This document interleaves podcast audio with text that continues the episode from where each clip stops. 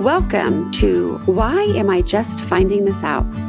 I'm your host, Kristin Stovern, women's health clinician for over 20 years, practicing in all areas of women's health with a passion to educate, empower, and leave a legacy of better health for women. Welcome to Why Am I Just Finding This Out?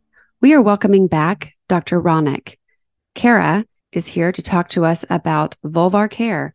Interestingly, we all need to learn more about our anatomy and understand the female body, which has been mystified for many of us. And she's going to walk us through some insightful points and hopefully draw attention to an area that many do not like to talk about and is considered taboo. Cara comes from a long history of a passionate drive for change due to her personal story and then the desire to bring a voice to women and empower them. This is a conversation for a mature audience, so please use discretion for those around you when listening. We are talking about intimate and sexually related topics that may not be great for young ears. We're excited to have you, and please again enjoy the show.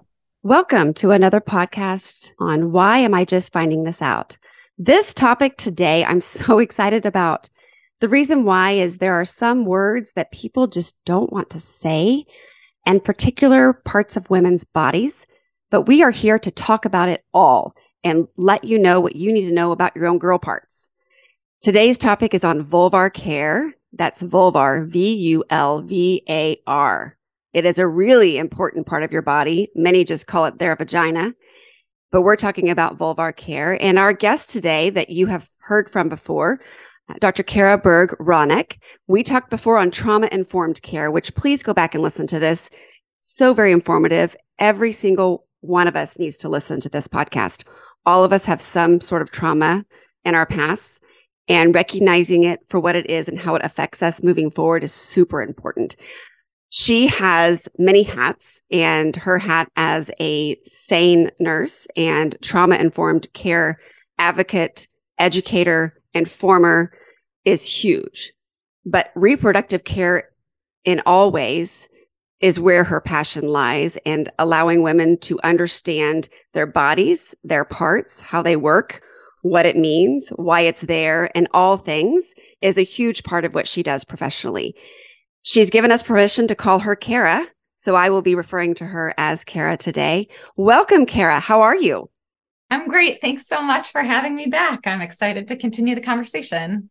Well, I appreciate you sharing your vast knowledge and this is wearing a different hat, but certainly part of your professional life and what you do for women every day. And so having this conversation about what is a vulva, what's a vagina, what's it all mean, what's it for, how do we take care of it, really am excited for this conversation because the number of times over the years I've had women say to me, why has no one ever told me that? I didn't know that.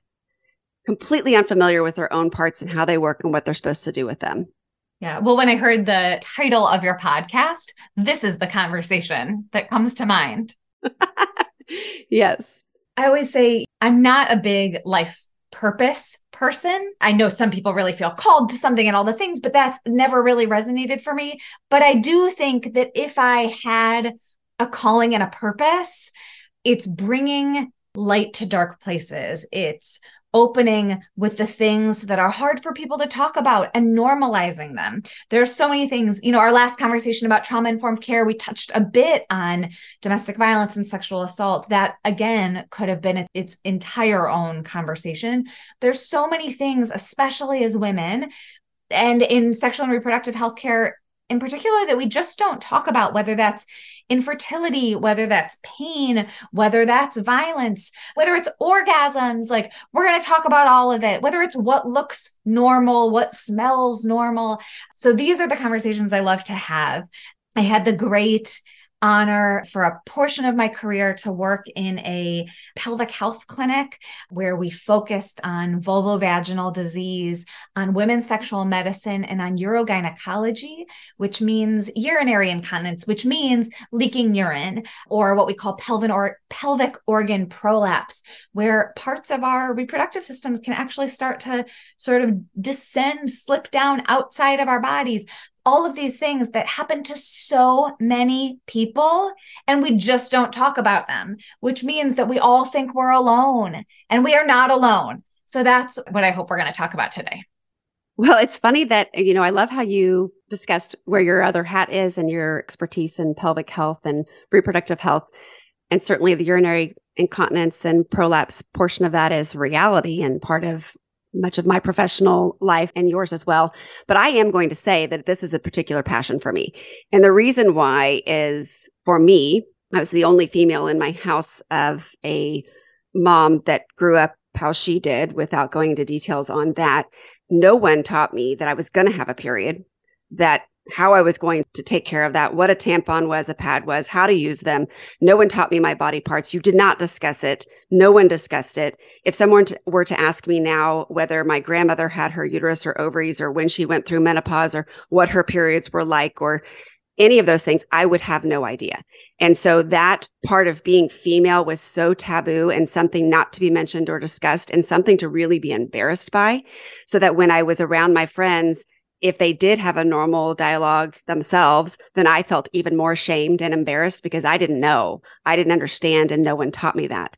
So really one of the ways that led me into wanting to care for women and being very passionate about educating about our bodies, our menstrual cycles, and how everything works and what's normal and what's not normal, because no one did that for me and I know what it created for me.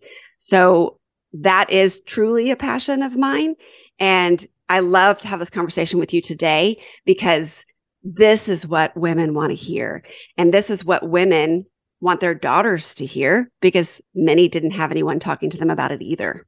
Yeah. Although I would also argue that sons need to hear it too. I think we should all know, we should all be educated. But yes, yes, of course, empowered about your own body. Absolutely. It's yours, right? There's nothing to be afraid of. Right. Well, you'll love this because I've always normalized the conversation in my house. And I do think it's important to call all of our anatomy by the names that they are and not cute names, code names, whatnot for our children's sake as parents. One of my best friends will walk into my house and the way she says that she's there is she'll say, there's another vagina in the house. because I have all boys. Yeah. And she knows that that conversation is open, that if they have questions, the dialogue is appropriate. If they've heard me on the phone with a patient talking about that patient's discharge and going through the questions, determining if their water broke and they might be preparing to have a baby, they have heard those conversations in the kitchen when they're three and four years old.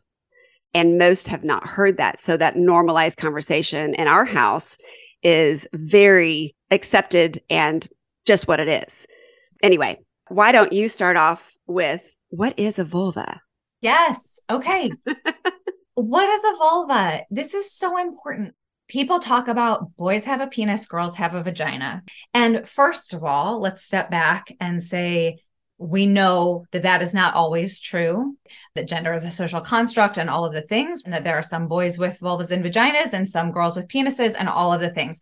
I want to lay that foundation first of all, and also beg your forgiveness if we do sort of slip into a gender binary as we're discussing this, because it is where most of the research is centered. And also sometimes for ease, which also can be for laziness, but I'll say for ease.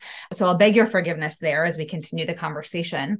But when we talk about vulvas, as you said, Kristin, people often call it a vagina, but a vulva is what is between the legs of someone who is assigned female at birth.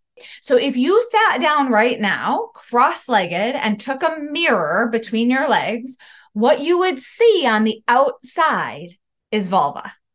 The vagina is the inside part. It's where a tampon or a penis or a toy goes or where a baby comes out. That's the vagina. It's inside. So when a patient comes in, why does this matter? When a patient comes in and tells me that their vagina is itchy, but they're actually itchy around their clitoral hood, that's actually not the vagina. That's part of the vulva.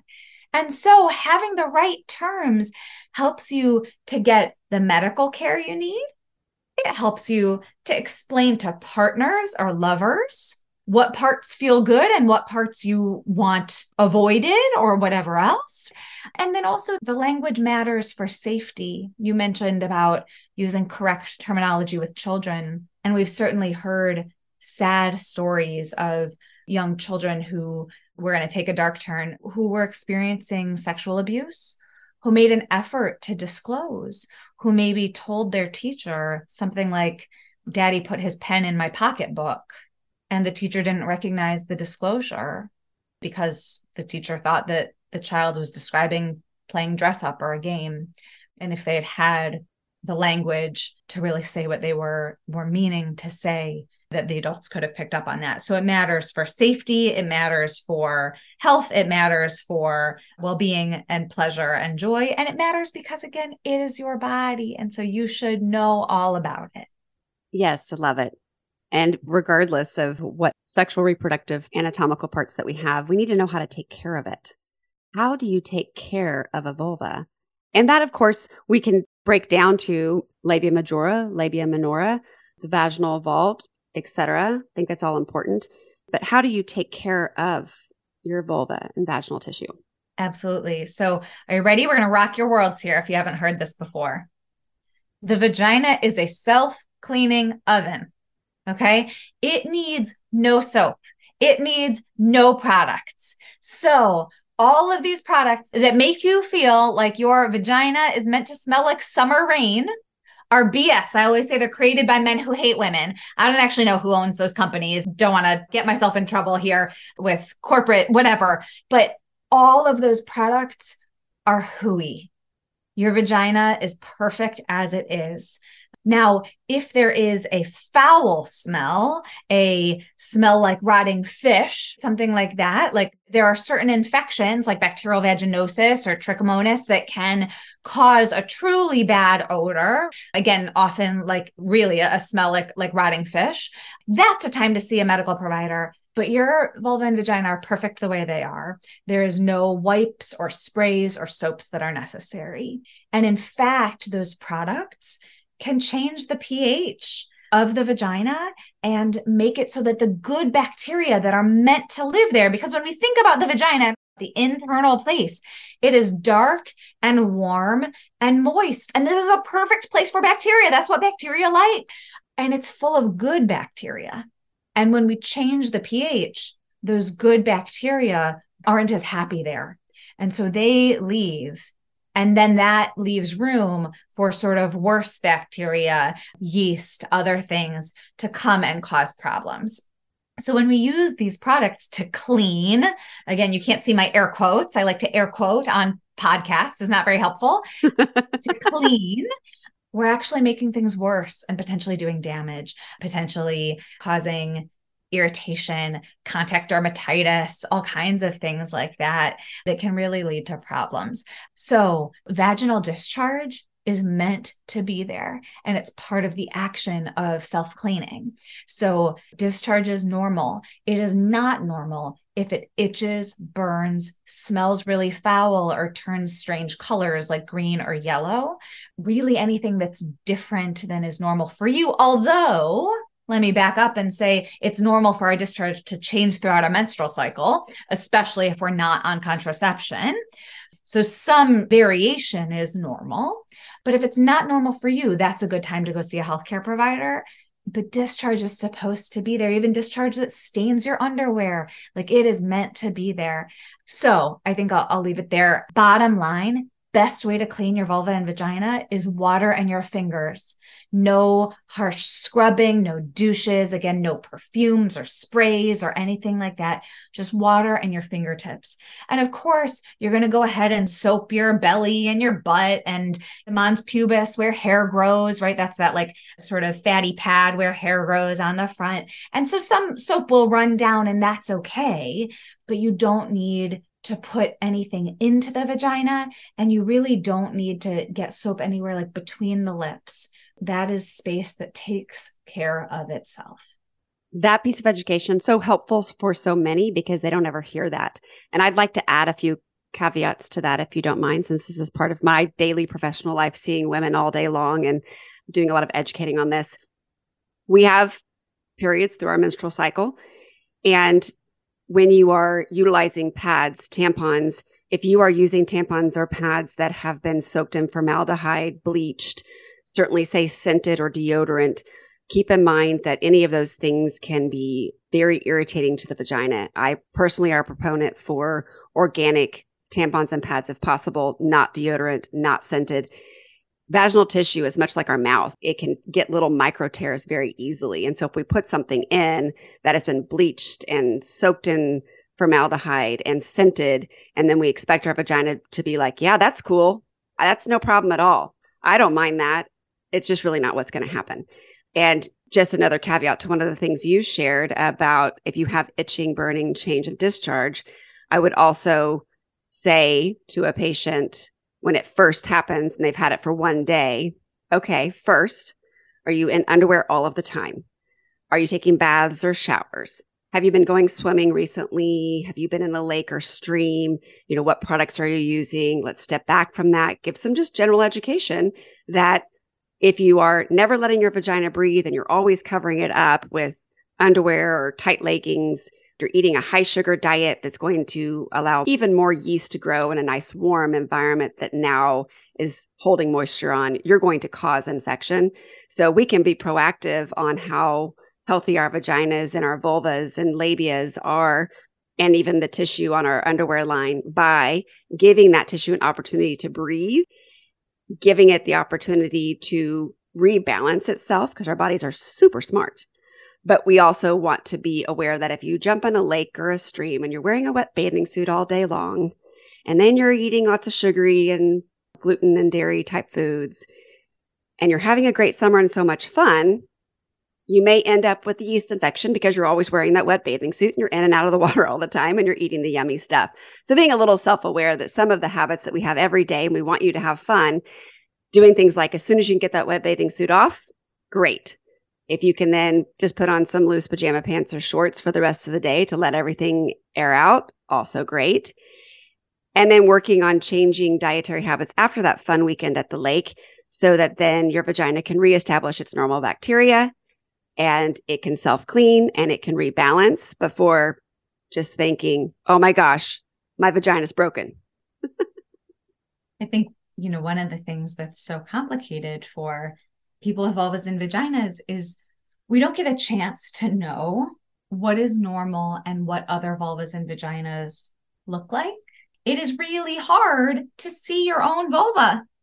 That requires some gymnastics, a flashlight, a mirror, and even if you are in an environment with other people with vulvas who are naked, which by the way, we're not very often, but if you are in a dressing room or whatever, you know, we're only seeing that front, that again, that mons pubis.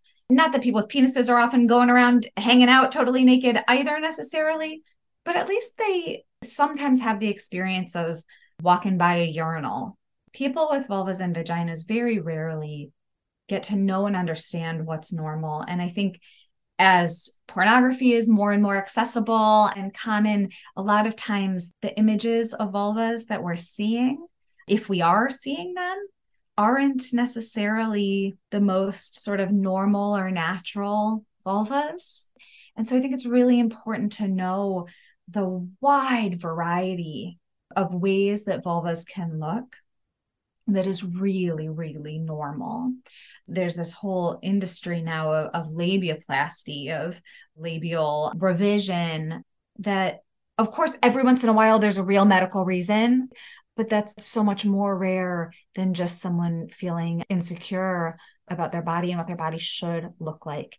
So vulvas can look pretty much however they want, y'all. It turns out that we've talked briefly about that there's labia majora, which is sort of the outside lips, and labia minora, which are the smaller or inner lips. But on some people, the inner lips are longer and bigger than the outer lips. And on some people, the outer lips are longer and bigger than the inner lips. And on some people, it's asymmetrical and one side is longer or bigger than the other. And there can be variation in tissue color and all of these things and how smooth or how wrinkled and all of these different things and truly all of it is normal and if you are ever worried that it is not normal that is a great reason to go in and see a healthcare provider. I love it that evidence based, like we don't do pap smears now until 21. When I was growing up, we went in younger. And well, it's really nice to avoid until we're 21. And while that is medically sound, I do remember being reassured when I went for my first annual visit and being told as a teenager, hey, like if no one's ever told you before, your vulva and vagina look exactly how they're supposed to look. This is normal.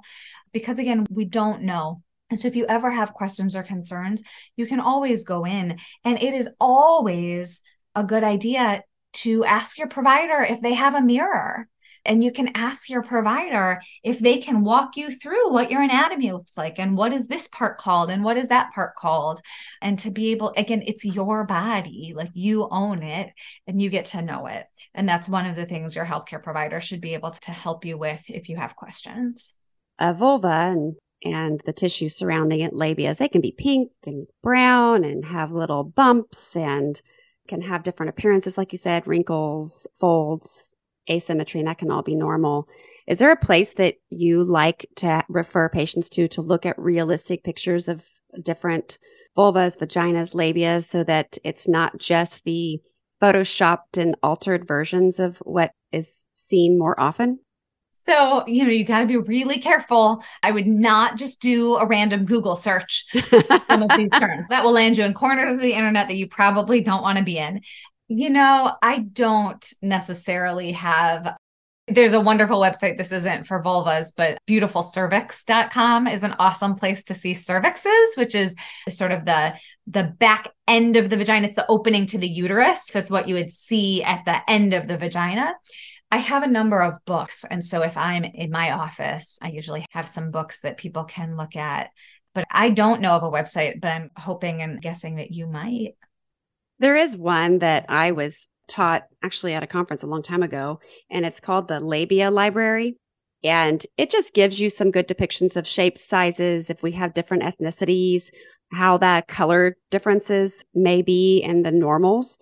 And I, like you in the office setting, have some beautifully illustrated anatomy books that are depictions of what normal, healthy reproductive parts look.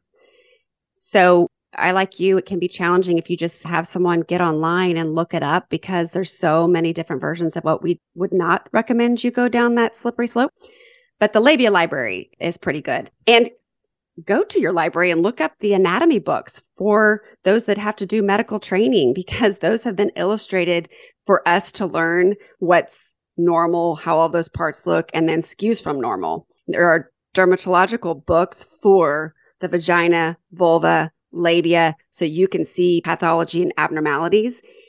Those type of resources sometimes are the best because they're realistic. They're not in some way doctored to look prettier again, that's a societal term I'm saying because everyone's beautiful in their uniqueness. But she's air quoting too. You can't see. We're all using the air quotes today. Oh, goodness. I didn't even, yes, I did do that, didn't I? I sure did. I think that's a habit I'm unaware I have.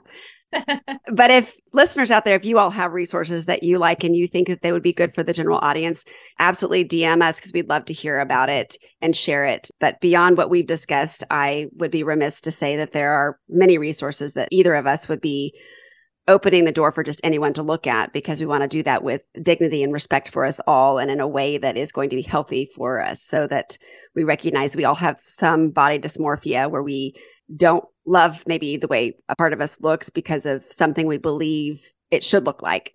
And so I just want to be cautious on that. So if I could use your expertise on this, can you give me some skews that are abnormal? So if you have someone come in and they may or may not be complaining of a problem, what are some things you look for that were not going to be normal? Sure. So let's start with sex shouldn't hurt. I think that women, people with vulvas and vaginas, get really bad messaging around that because we're sometimes told that the first time will hurt. And so then we think, oh, well, the second time also hurts. And then maybe that's normal because it was like the first time. And then maybe I didn't do it for a little bit. So now it hurts again a little bit later. Sex shouldn't hurt. So sometimes it's as simple as making sure that you're using a good lubricant, ideally a water based or silicone based lubricant but sometimes that means there's something else going on, whether that's a skin disorder that's causing discomfort, an infection, a pelvic muscle dysfunction that's huge. There are actually pelvic floor physical therapists who specialize in physical therapy for the vaginal muscles and, and muscles of the pelvic floor. They are wizards. They are the most amazing humans on the planet. I would say I couldn't do my job without pelvic floor physical therapists. Um, so pelvic floor muscle dysfunction can be a big thing. And then there are some actually like vaginal pain disorders. There's something called vulvodynia that basically means vulvar pain of unknown cause, which really means that we've ruled out all these other things that we can identify. And there are treatments. So it's not normal and you don't have to live with it. And that I think is what I want women and people with vulvas and vaginas to hear on so many things. We talked briefly about urinary incontinence, about leaking urine. And it is so common for me to hear, well, yeah, I'm getting older, or well, yeah, I had a couple babies. So now I pee when I cough, laugh, sneeze.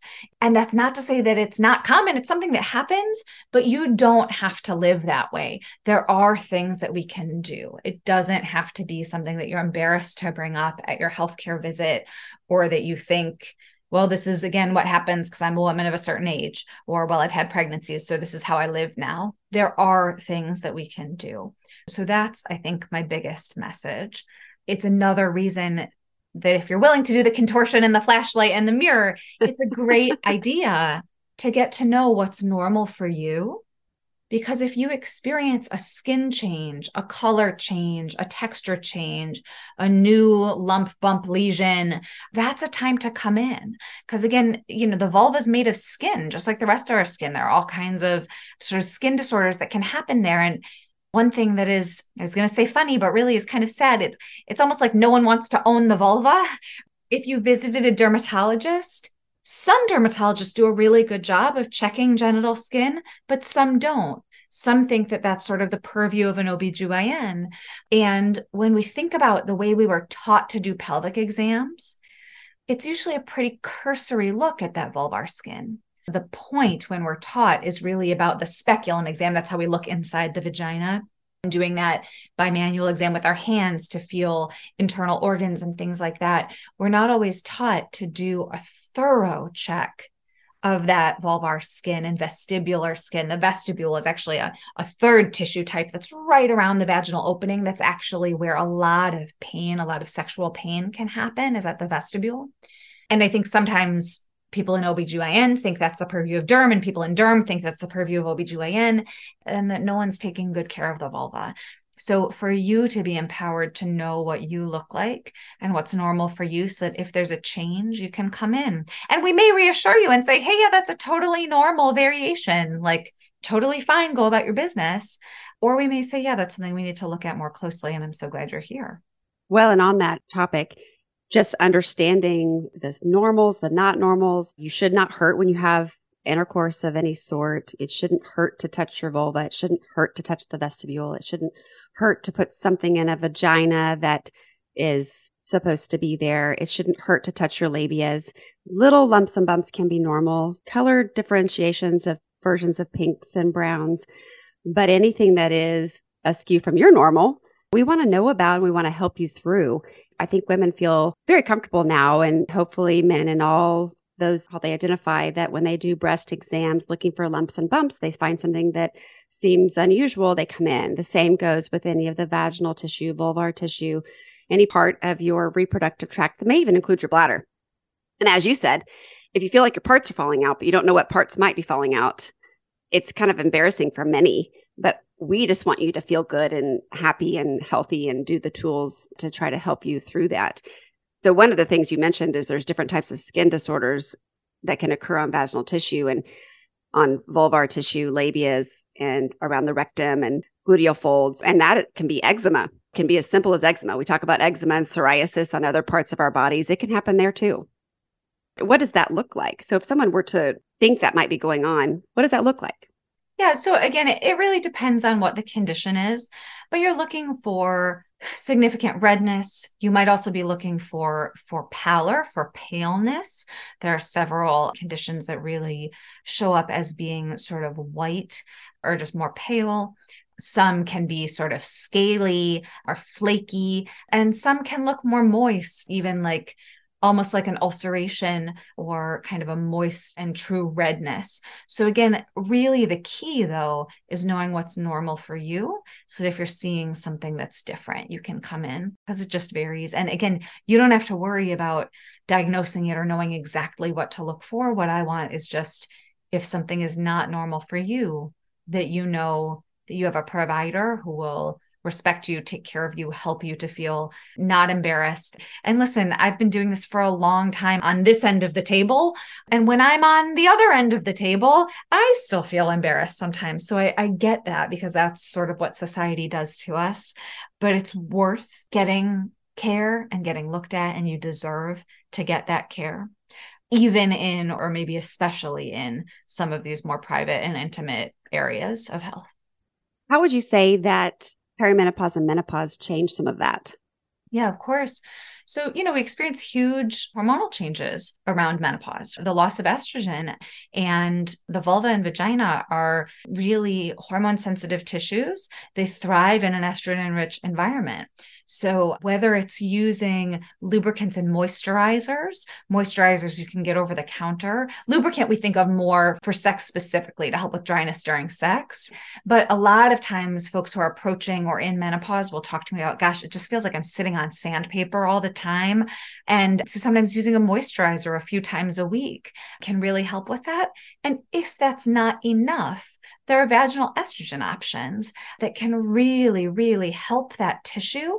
The systemic absorption of vaginal estrogen is none to slim to none. It's very, very slim. So, even people who don't want to be on systemic hormone therapy or their providers have said that they're not a good candidate for systemic hormone therapy often really can and likely should use a vaginal estrogen. And that not only can help protect the vagina itself for more comfortable sex, for more comfortable sitting, for more comfortable life, it also is protective for urinary tract infections. And that's a big deal because the truth is, urinary tract infections kill people people have symptoms and urgency and are getting up at night to pee and trip on something and fall, right?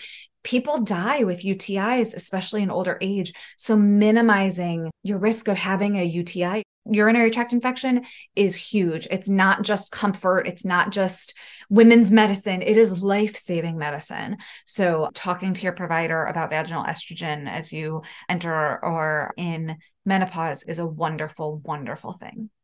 Not to put you on the spot, but I just want to ask do you have favorite lubricants or vaginal moisturizers for that aging population that you recommend? And if so, what would those be? Sure. So, I mean, you can't go wrong. Like, well, let me take that back. You can go wrong. As we talked about earlier, nothing with scents. That's the biggie. Moisturizers, there's one that it's not prescription, but it's not available at pharmacies. It's called Hyalo GYN. And that has some limited studies, even in breast cancer survivors, as being really helpful. So that's a nice one. Again, you can order it online. You know, Replens is the like, oh, gee, that's the, you know, it's inexpensive and it's available at any drugstore. And if that works for you, that's awesome. There's also a moisturizer from Luvena that is nice it has actually has a little bit of research behind it around not treating bacterial vaginosis but helping to prevent recurrent bv and yeast infections. Again really small studies. But that's a nice one. I will say there are other products in that line that do have scents. So really just talking about the moisturizer there some people like to use like coconut oil or olive oil. Those can, although they are natural, can be irritating. So most like vulvar experts that I know don't actually recommend those. But again, truly what works for you is what works. And again, sometimes that can be good on the vulvar tissue, but not in the vaginal tissue, all those things like that. Um, similarly, even Vaseline or Aquaphor, just a plain petrolatum product, can be really soothing on external tissues. You would not want to put Vaseline into the vagina, but it can be a great barrier if you're having some urinary incontinence, things like that. Just a very thin layer. You don't have to be goopy, but a thin layer can be really soothing and protective. And then as far as lubricants, again, what works for you works. There's some amazing like guides that you can find that look at the the real science of it, the osmolarity of different types and all the things. I'm a fan of Uber Lube. I'm not getting paid by any of these people by the way. There's no but Uber Lube is a really nice silicone-based lubricant. Silicone-based lubricant lasts longer where a water based lubricant will start to sort of evaporate, get sort of sticky tacky. Silicone based doesn't do that. And so that can be really nice. Some people don't love silicone based lubricants because they kind of hang around, therefore. And some people find that to be disconcerting. Also, silicone based lubricants should not be used with silicone based toys. And then again, some people will use oil, and that the big caution there is just that oil does not mix with latex. If you are using condoms, oil eats latex. So you want to be really cautious there. So I'm familiar with all those products and I have some of my favorites as well. I think one of my favorite things to say to my perimenopausal menopausal women is that you know, we really, really love to take care of our faces and do the anti aging stuff and try to keep the skin plump and increase collagen to it. And that's honestly the science behind Hyalo GYN, which was the product she was discussing, is scientifically based in studying the use of rejuvenation of vaginal tissue and the tissue actually of the external areas of the reproductive system. So if you look at labia majoras, labia minoras, and just at the entrance vaginally, when you use something like Hyalo GYN, you're using the same type of product that you would use for your face to improve the tissue plumpness, resilience, and elasticity. And that's why she's talking about the product. When I explain it to women and I explain compare it to their face, you're using this because you want to try to maintain youthfulness, is kind of adding youth to your vagina again. And I will absolutely link that in the show notes. It's one of my favorite products. The study that I remember the most out of that product, and I'm sure you remember this study too, is they did a pretty large study on women post pelvic radiation. And they used that product two to three times a week for, I believe it was six to eight weeks. I may be wrong on that. And there was an 80% improvement in the epithelial cells. So basically, those cells were really plumped up and much more receptive, which would then in turn increase sensation, moisture, decrease hopefully pain, dryness. So that is a, a great product. It is very hard, I agree with you, to find at CVS or Walgreens or Walmart or Walgreens. It is something that you can look up on Amazon or look up online and order it that way. So I love that you brought that one up because that's one of my favorites. Replens also has a newer hydrating product that also has the same plumping, increasing production of collagen type reaction to the tissue. And that's easy to find too if you look online. And that is also one of my favorites. And then I think pointing out oil based products and the use of condoms and how that will break down, please remember that because say you are in your perimenopausal years and that's your birth control of choice and you're not really wanting to be pregnant. We just need to be giving that information and education. And even in menopause, wanting to avoid STIs, right? Condoms, right? no matter your age. Yes, well put. Cara, whenever you're talking to women in the perimenopausal, menopausal years, and they're having some urinary incontinence issues or urinary leakage, maybe lack of bladder support, one of my favorite tools in my toolbox is, is having women go through pelvic physical therapy to improve their pelvic strength and tone, because that can really, really improve the support they have for their bladder. And I think that's one of your big tools too. Is that correct? Yeah. So like I said, they're wizards, pelvic floor physical therapists, whether it's whether it's pain, whether it's incontinence, whether it's prolapse, they are wizards. Everyone deserves a good pelvic floor physical therapist. Well, and I think one of the facts that I like to share is, you know, in Canada, it is normalized that you are referred for pelvic floor physical therapy as part of your postpartum care. Can you imagine how beautiful is that? We all deserve that. This is a yes. model that we should advocate for. Absolutely. It's amazing. Well, I think all of us need pelvic floor physical therapy because being taught how to strengthen and support your own parts super important for all of us. Absolutely. So as we wind down our lovely what is a vulva conversation and vulvar care, is there anything that you would like to share in terms of resources or ways to educate our population more?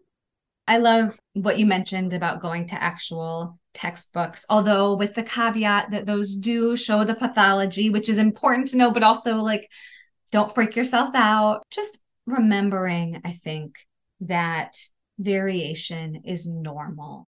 So much of what we have access to and see is photoshopped and all of these things. So if you have questions, go be seen by a provider who can walk you through and help you understand. Be brave, be a contortionist, and go get out your mirror and get to know your own vulva. And remember to trust your body that you don't need these products with scents and other things, that you are perfect as you are. And if you feel like you're not, again, get checked by a provider and get the care that you deserve and also trust your body. I love that. Thank you for saying that and speaking truth and voices into all of us out there. And Cara, I appreciate your time today and all of your knowledge and wisdom. We will share in the share notes again, just as the previous podcast, how to find her and to be able to learn much more about her vast knowledge and all the work she's doing. And I'm hoping to have Cara back so that we can delve into even more challenging conversations that I think we all need to hear. Thank you, Cara, for your time today. Absolutely. It was a total pleasure. And I hope that you have a great rest of your day and that we are all learning together. So hopefully we can move forward feeling empowered into improving our own health and those that are around us. Thanks so much. Take care. You too. Thank you for joining me today on this episode of Why Am I Just Finding This Out? We are facing a crisis in women's health. It is time to be seen and heard. It is time to address medicine and wellness for women holistically. And whatever we do, let's strive to leave a legacy of better. Thank you. This podcast is for information purposes only. Statements and views expressed on this podcast are not medical advice. Opinions of guests are their own, and this podcast does not accept responsibility of statements made by guests.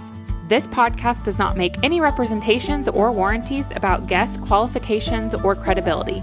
Individuals on this podcast may have a direct or non direct interest in products or services referred to herein. If you think you have a medical problem, consult your healthcare provider.